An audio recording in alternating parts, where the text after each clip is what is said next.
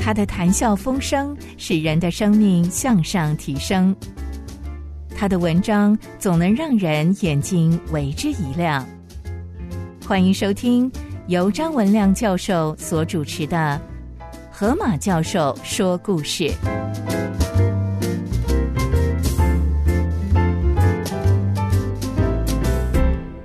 各位先生、各位女士，我是张文亮教授。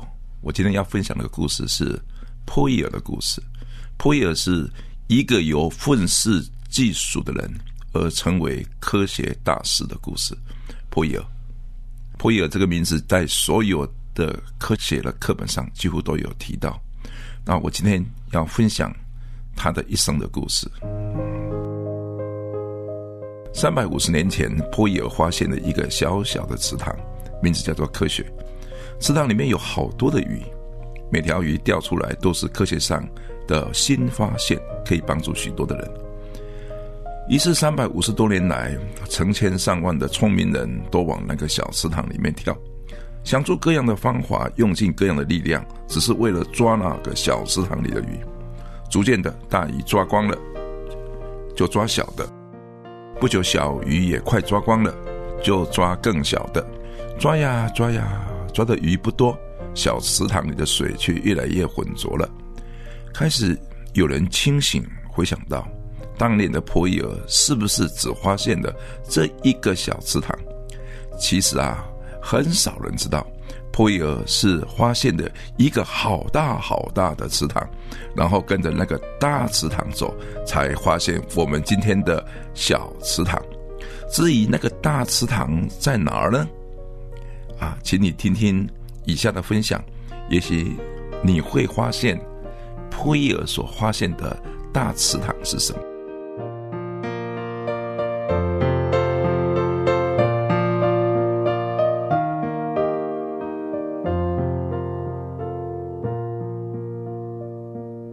西元一六二七年，独裁的英国国王查理一世与英国的议会交恶。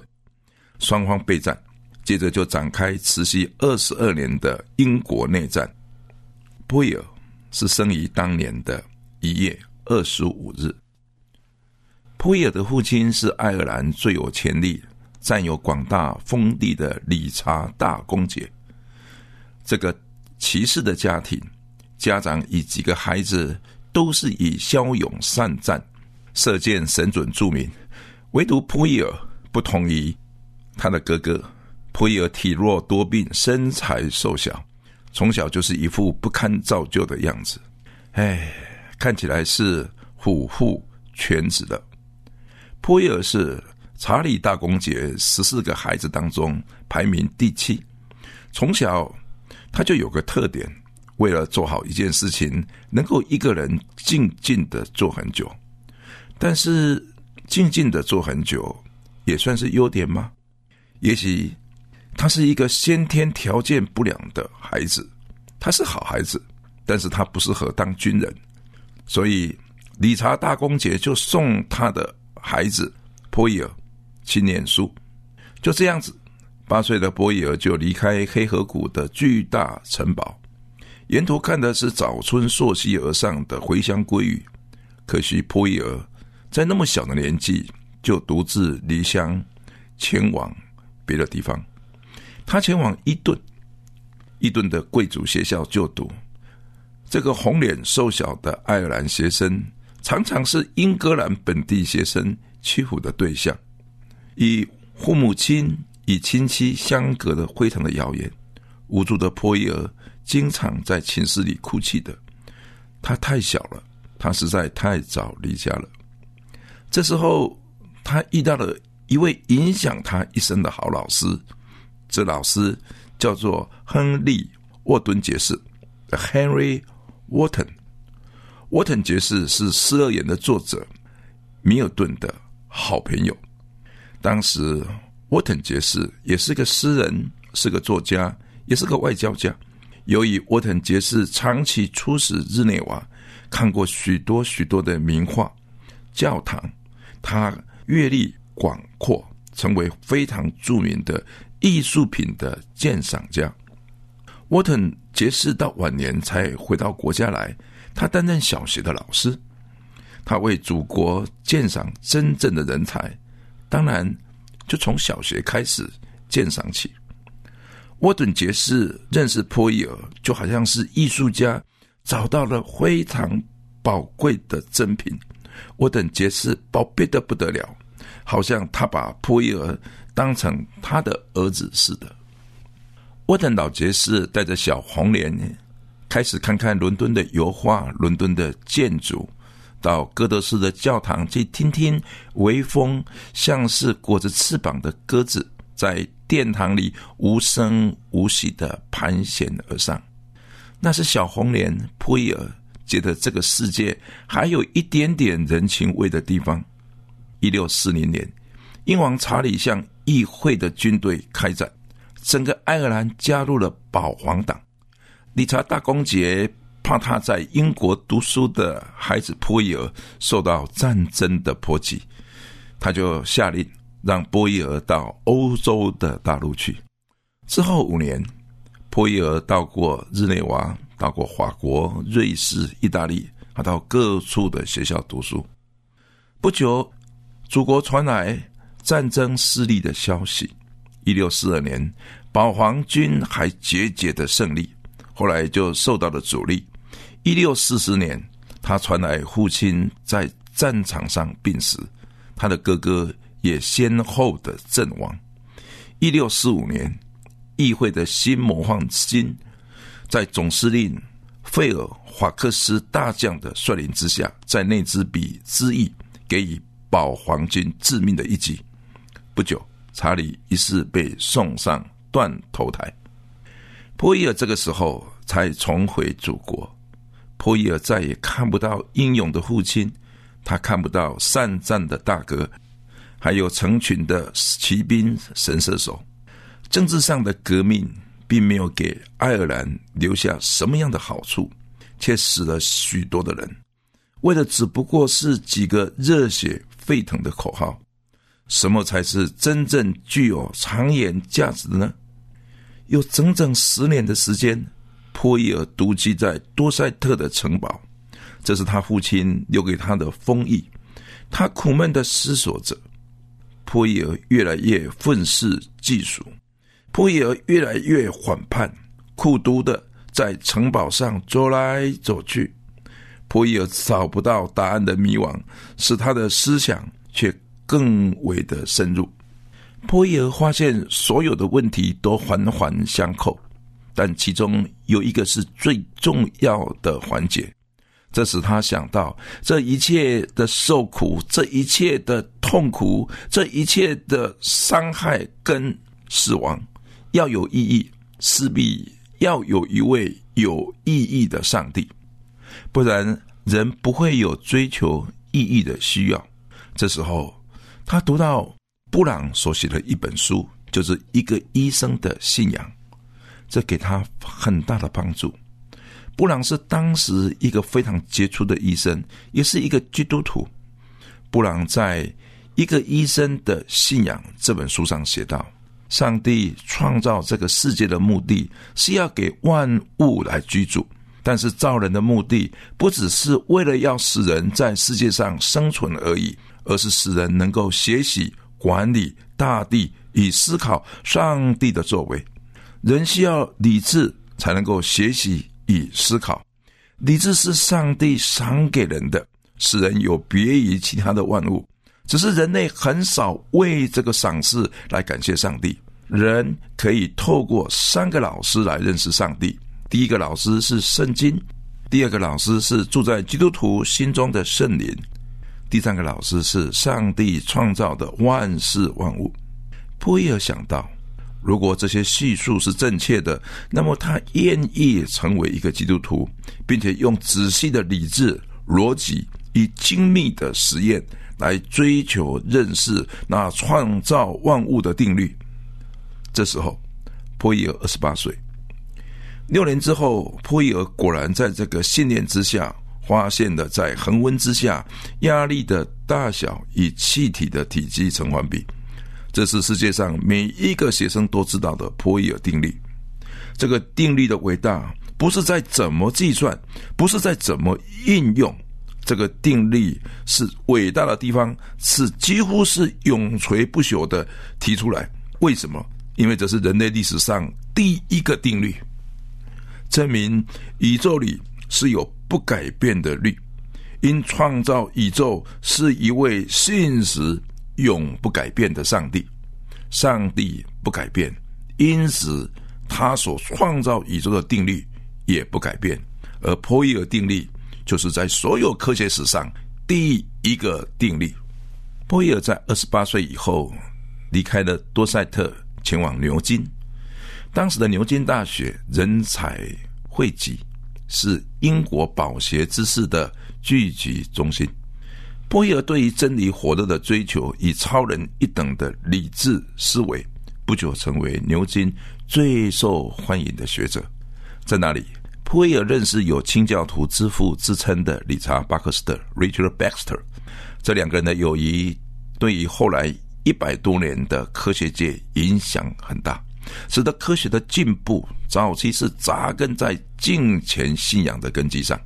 当时。有许多人以为宗教敬虔就必须反对科学。普伊尔以巴克斯特扭转的这个偏差，他们宣称人的得救的要件不是在反对什么，而是接受上帝白白的恩典。只要你肯，仍然在科学里可以爱上帝，可以敬拜上帝。这一段的谈话在当时产生很大的影响。使得波伊尔的牛津的科学的阵营里面聚集了一批杰出的基督徒科学家。当时有物理学之父牛顿，有力学大师胡克，有植物学的大师 John Ray，有古典文学的大师 The Richard Bentley、理查班特利等。他们渐渐的从各处来这边集合，而组成了一个后来非常有名的皇家科学会。直到今天。皇家科学会，英国皇家科学会仍然是全世界所有科学团体当中最杰出的一个。能够成为该学会的院士，是一个科学家极高的荣誉。波伊尔的一生栽培了许多杰出的科学家，例如他在牛津大学上课的时候，注意到教室的外面有一个扫地的少年人，老是拿着扫把站在教室的外面偷听。后来学生们觉得讨厌。要把这个扫地的人赶走，学生还骂你地不好好扫，却在教室外面闲站偷懒。波伊尔反而叫那个少年人进来，问他说：“哎，你叫什么名字啊？你在这里干什么呢？”那个少年人说：“我是虎克，我的名字叫虎克，我是英格兰威特岛的人。由于家里太穷了，没有钱受教育，但是我又很想念书，所以就来大学扫地。”我可以一面扫一面听，普伊尔听了很感动，就决定收虎克当做助手。哎，这个普伊尔就顺便的问他说：“哎，虎克啊，你会做什么呢？”虎克答道：“只要你能够说出来的东西，我都会做。人家叫我叫做机械怪手，风车啊，魔皇啊，日晷啊，甚至轮船我都会做，是真的。”啊。普伊尔非常的惊讶：“那你能为我做一部抽风机吗？”就这样子，虎克给波伊尔制造的一部的抽风机，而且他们一起的重复量测气体压力与体积的关系，印证了波伊尔定律的准确。在波伊尔的推荐之下，虎克后来成为皇家科学会非常重要的一名科学家。现在的学生几乎都知道虎克的显微镜与虎克的弹性定律，但是。在科学史上最开始用虎克的栽培虎克的是波伊尔。在科学史上，波伊尔被称之为化学之父，是由于另一个划时代的贡献。当时的化学家依然相信亚里士多德所说的物质是由水、土、空气、火四个基本的要素所组成的。这种偏差的学说，使得一千多年来，化学家像是炼金术一样，不断的用不同的物质炼来炼去，为的是想炼出金子来。他们始终认为是由于水、土、空气、火的失调，才练不出来，因为他们缺乏的是因缘际会，以至于再多的努力也无法练出金子来。因此，早期的化学家期待要有因缘际会的帮助。波伊尔立志这种没有原则的因缘际会论。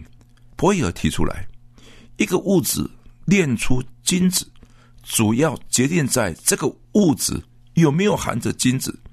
金子这是一个本质，如果没有这一个本质，再碰到什么因缘，碰到什么忌讳，也不会有金子产生。这个本质是物质的基本的要素。普伊尔就首先称这个要素叫做元素 （elements）。我们近代的整个化学，就是从这个正确的观点建立起来的。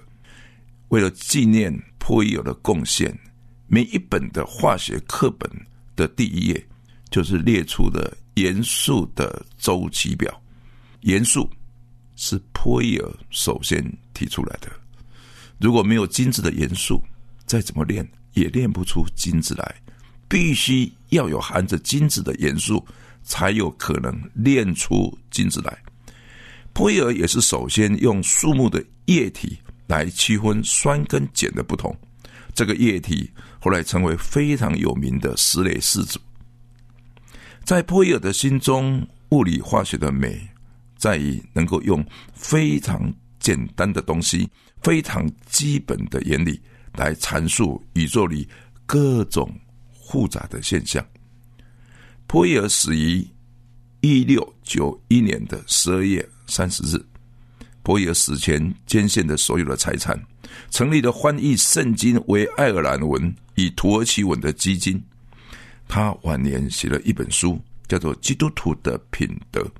他呼吁基督徒以科学的研究来作为信仰的职责。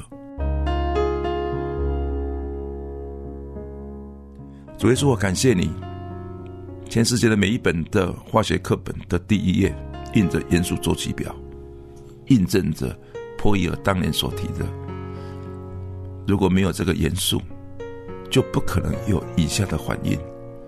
真正的反应绝对不是水火空气那些因缘际会论，而是必须要有这个化学的元素做它的本质。谢谢主。这带我思考什么是我的本质，而不是因缘机会论。主啊，你也看重我们生命里面的本质。我谢谢主，我也感谢主，你让波伊尔能够提出定律，因着他的坚持，我们科学里面才有定律的存在。科学里面的研究最核心的价值有两个：主啊，是一个可以认识你；第二个是可以认识你所创造那个不改变的定律。我们多少年来在科学的实验室里面努力做研究，我们多少年来努力的读书、努力的求学，就是为了要认识上帝与上帝所创造那不改变的定律。科学最迷人的地方是它有不改变的，不像其他的学科变来变去，不像是其他的一些说法变来变去。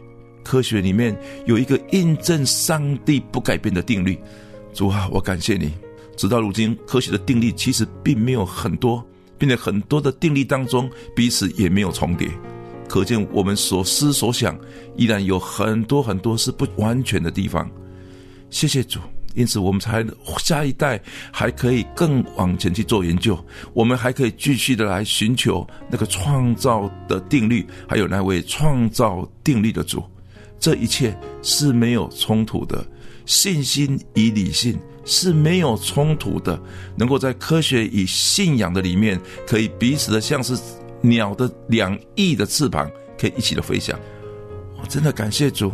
每次我在读波伊尔的理想气体动力论的时候，讲到了理想的气体，虽然只是简简单单的压力跟体积可以成为环比，但是更重要的是，它是栽培的后人虎克。来做真空抽气机而发现的这个重要的定律，P_V 等于 nRT，P_V 等于一个定值，是人类科学史上的第一个定律。而以后所有的定律是建立在宇宙里面，因着有定律而才有后面的定律。主，我谢谢主。有谁能够想到一个苦闷忧郁、长时间在他自己城堡里面走来走去、走了十年之久的破伊尔，能够找到那个生命的转折，找到那个科学里的亮光，走出他自己忧郁、他自己孤独的那个慈神爱所？我谢谢主。我相信今天有很多人依然落在那个忧郁的里面，落在那个孤独的里面，落在那个愤世嫉俗的里面。只有你只能够把我们导引出来，不是抱怨。不是苦读，不是想报复，而是那个转向那位真正生命的主，而走出禁锢我们内心的那个城堡。